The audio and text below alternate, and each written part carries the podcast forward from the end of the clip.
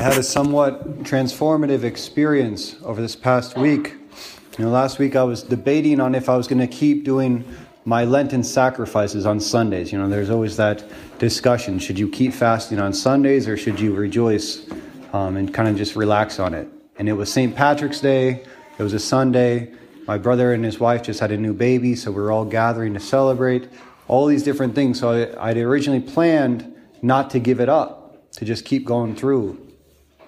And after a lot of prayer and sufficient amount of temptation, I finally decided I think I'll let go and just enjoy enjoy the different things I'd given up at first. And it was very interesting because every time I'd go back and I'd eat something that I had given up or I'd drink something that I said I wouldn't drink for Lent, every single time a voice would come into the back of my mind that said, You're still the same person you were when you gave this up. Every time. You're still the same person you were when you gave this up. And it really made me start thinking about is my sacrifice actually changing me? That's what I felt God saying to me. Like, whatever you're trying to give me this Lent isn't actually making you a better person. You're still the same person you were when you gave this up at the beginning. And then, right at that point, he planted a little seed in my heart and he said, Why don't you try this Lent giving up your resentment? I didn't really know what to make of that. Um, but the following week, just a couple days later, I had to go to seminary. And I was taking a whole group of young men discerning for a few days. And anyone who knows anything about seminary, it's another word that we use for seminary is cemetery, because it's a place you go to die. Like it really is very difficult. It's so much beauty and so many good things, but you have to die to so much of yourself during that formation. I was there for 10 years. And so there was a lot of death left of me in that place. And it was my first time going back. And at one point, I was sitting there in the midst of all these people who had helped form me for so long. And all these different memories kept coming to me of the times, especially the bad times that I had in seminary. And I felt all this resentment growing in my heart. And this was in the middle of Mass. And I'm sitting there, my first Mass back there. And at that point, I heard just the slightest whisper in my heart Bless the land from which you came. Bless and do not curse it. For it is from this land that you were born and reborn. And as I left that church, those words just kept coming Bless the land from which you came. Bless and do not curse it. And as I was walking around the grounds in the seminary those next couple days, at times I'd get a memory that would hit me and this resentment would fill up. And I immediately had this impulse to fall on my knees, on my knees and my hands, and I'd kiss the ground. I didn't, I didn't care who was around me or who saw me. I'd actually kiss the ground and I'd bless it. And I'd bless the memory and I'd bless the person I, I was thinking about. And the most beautiful thing happened I wasn't expecting. But as I kissed the ground, all of that resentment I felt in my heart went away. And it was replaced by this deep joy, this peace, and gratitude for everything I had received during that time. You know, my history didn't change. The, the facts were the same of the good and the bad that had happened there. But what did change was my mindset. I no longer saw it as an enemy or with bitterness. It was a gift that I received and gave back to God in gratitude. It was my mind that changed. In the gospel today, the Jews come to Christ complaining about the evil and the suffering that they are seeing and experiencing. The moral evil of Pilate, who's just killed a bunch of innocent people while they're offering sacrifice to God and also the natural evil of a tower following, falling on people, a group of people and killing 18 of them. And so when they come up and they're complaining to Christ about these two evils, it's really interesting because they're actually complaining about the totality of evil that we can experience in life. There's only two types of evil in the world. Moral evil, that's which we do as human beings to one another, and natural evil, So, like earthquakes and car accidents or illness, bodily illnesses, that's it. So, they're complaining to Christ about the totality of what can be suffered in this world. And what's Jesus' response? Does he give them an answer to the problem of suffering in life? No. He says, unless you repent, you will all perish. It's a harsh statement. And what's the connection there? Unless you repent, you will all perish. Well, repentance doesn't so much have to do with our actions. And this is why I think this God kept telling me, you just giving up this your sweets or sugars or alcohol, whatever, it's not changing you. Because the actions are easy to change. What's much harder is the mindset. And repentance in Greek comes from the word metanoia. Meta mean above or beyond, and noia mean mind. And so repentance, true repentance means conversion of the way you see the world, changing your perception of life transforming the way you understand your environment around you. And he's saying, unless you change the way you're looking at life, the way you're seeing things, you will perish. And what will perish? Our hearts. There is a profound connection between the thoughts I am having, what I'm perceiving, and what happens to my heart.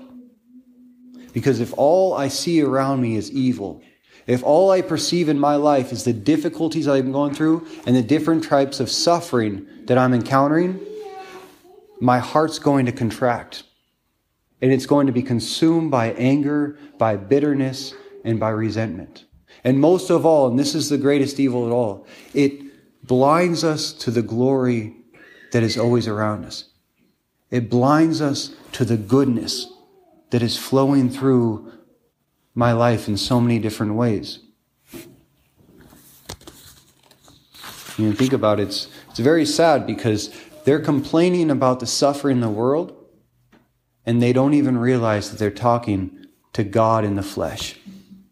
They're so consumed with the evil that they've suffered, the injustice of the world, they don't even recognize the glory of God in the flesh standing right before them. And that's what, that's what suffering does to us. It's so easy, the more we suffer, to allow that to cloud our vision and to corrupt our hearts so that we're no longer open to all the glory that God's trying to give me in my life. It blinds us to the beauty that surrounds us. It blinds us to the beauty of our family if we're always focusing on the negatives. We no longer see the incredible gift of the very. Someone said to me, You know, I'm so angry because my father always beats me at basketball. It's like, do you realize how, how many young men out there don't even have a father to play basketball with?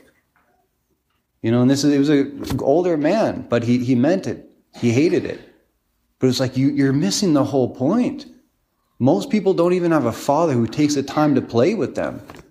I mean, that's glory. That's beauty. Rejoice in that. People come to me all the time complaining about the problems they have in their relationships. Do you have any idea how many people are longing even to have a love in their life? Even if it's hard? Even if it carries sufferings? There's so much to be grateful for if we just see things in the right way. You know, there's a saying, we do not possess ideas. Ideas possess us. It's the most important thing I've ever learned. We do not possess ideas. Ideas possess us because whatever ideas have you have in your mind, it colors everything you see.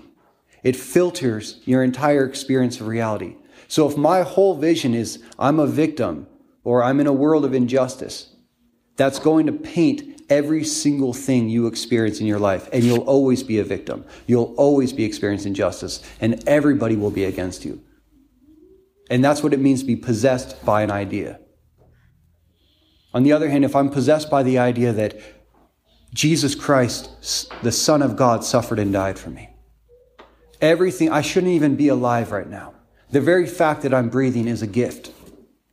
If I'm possessed by that idea, then no matter what suffering I encounter, It's like I'm married. I shouldn't even deserve to have a wife. Thank God I have a family. Then whatever suffering comes through that, it's going to be filtered through that idea. Like we're together. We still got each other. We're still going strong. And you can make it through anything. That's why John Milton, he wrote the Paradise Lost. He said, The mind is its own place, and it can make a hell of heaven or a heaven of hell. Just depends on how you see it. So, the question you got to ask yourself are you making of your life a heaven or a hell by the way you perceive it? What are the ideas about your life that possess you? If someone were to ask you about your life, would they get a huge litany of all the tragedies and the sufferings you've encountered?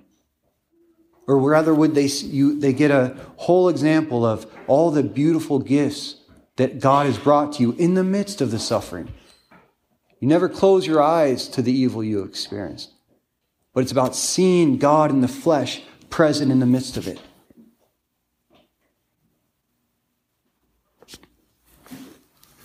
How do you know which, which side you're on in that? Which ideas are possessing you? And if you're making a hell of heaven or a heaven of hell, how do you know that? You feel it in your heart. Because there's that connection between our thoughts, our perception, and our heart. I notice it in myself all the time. That the more negative I become, the more my heart contracts. I become angry and bitter and resentful, and everything becomes filtered through that experience. So, is your question we can ask is your heart perishing? Is your love perishing? Is your joy and your hope and your life and your family and your work? Is it perishing? Then perhaps it's time to bend down and kiss the ground. Bless the land from which you came. Bless and do not curse it. Love it. For it was from this land that you were born, and is from this land that you will be reborn. You lived in poverty. Bless the land from which you came. Grew up in a broken home. Bless the land from which you came. Broken family. Bless and kiss the land from which you came. You're suffering physical ailments. Can you bless the land from which you came? Someone in your life hurts you. Can you kiss the land from which you came? You experience death of a loved one. Can you kiss the land from which you came? What are the deepest sufferings, the deepest trials you've had to go through in your life? Can you kiss the land from which you came? Can you reconcile yourself with that and say, I came from this and I am who I am because of it? And the glory of God has shined through it all. If you can do that, if you can bend down and kiss the ground and love the land from which you came, I promise you, your resentment will go away and you will see things in a new light everything will begin to shine with a divine mystery. A monk, in his last dying words, he said to his fellow monks, If you love everything, you will perceive the divine mystery in everything. Once you perceive it, you will begin to comprehend it better every day. And you will come at last to love the whole world and all of your life with an all embracing love. But it must begin with the love It must begin with the choice to see the good and not the evil. And even here at Mass, you can perceive the divine mystery in all things.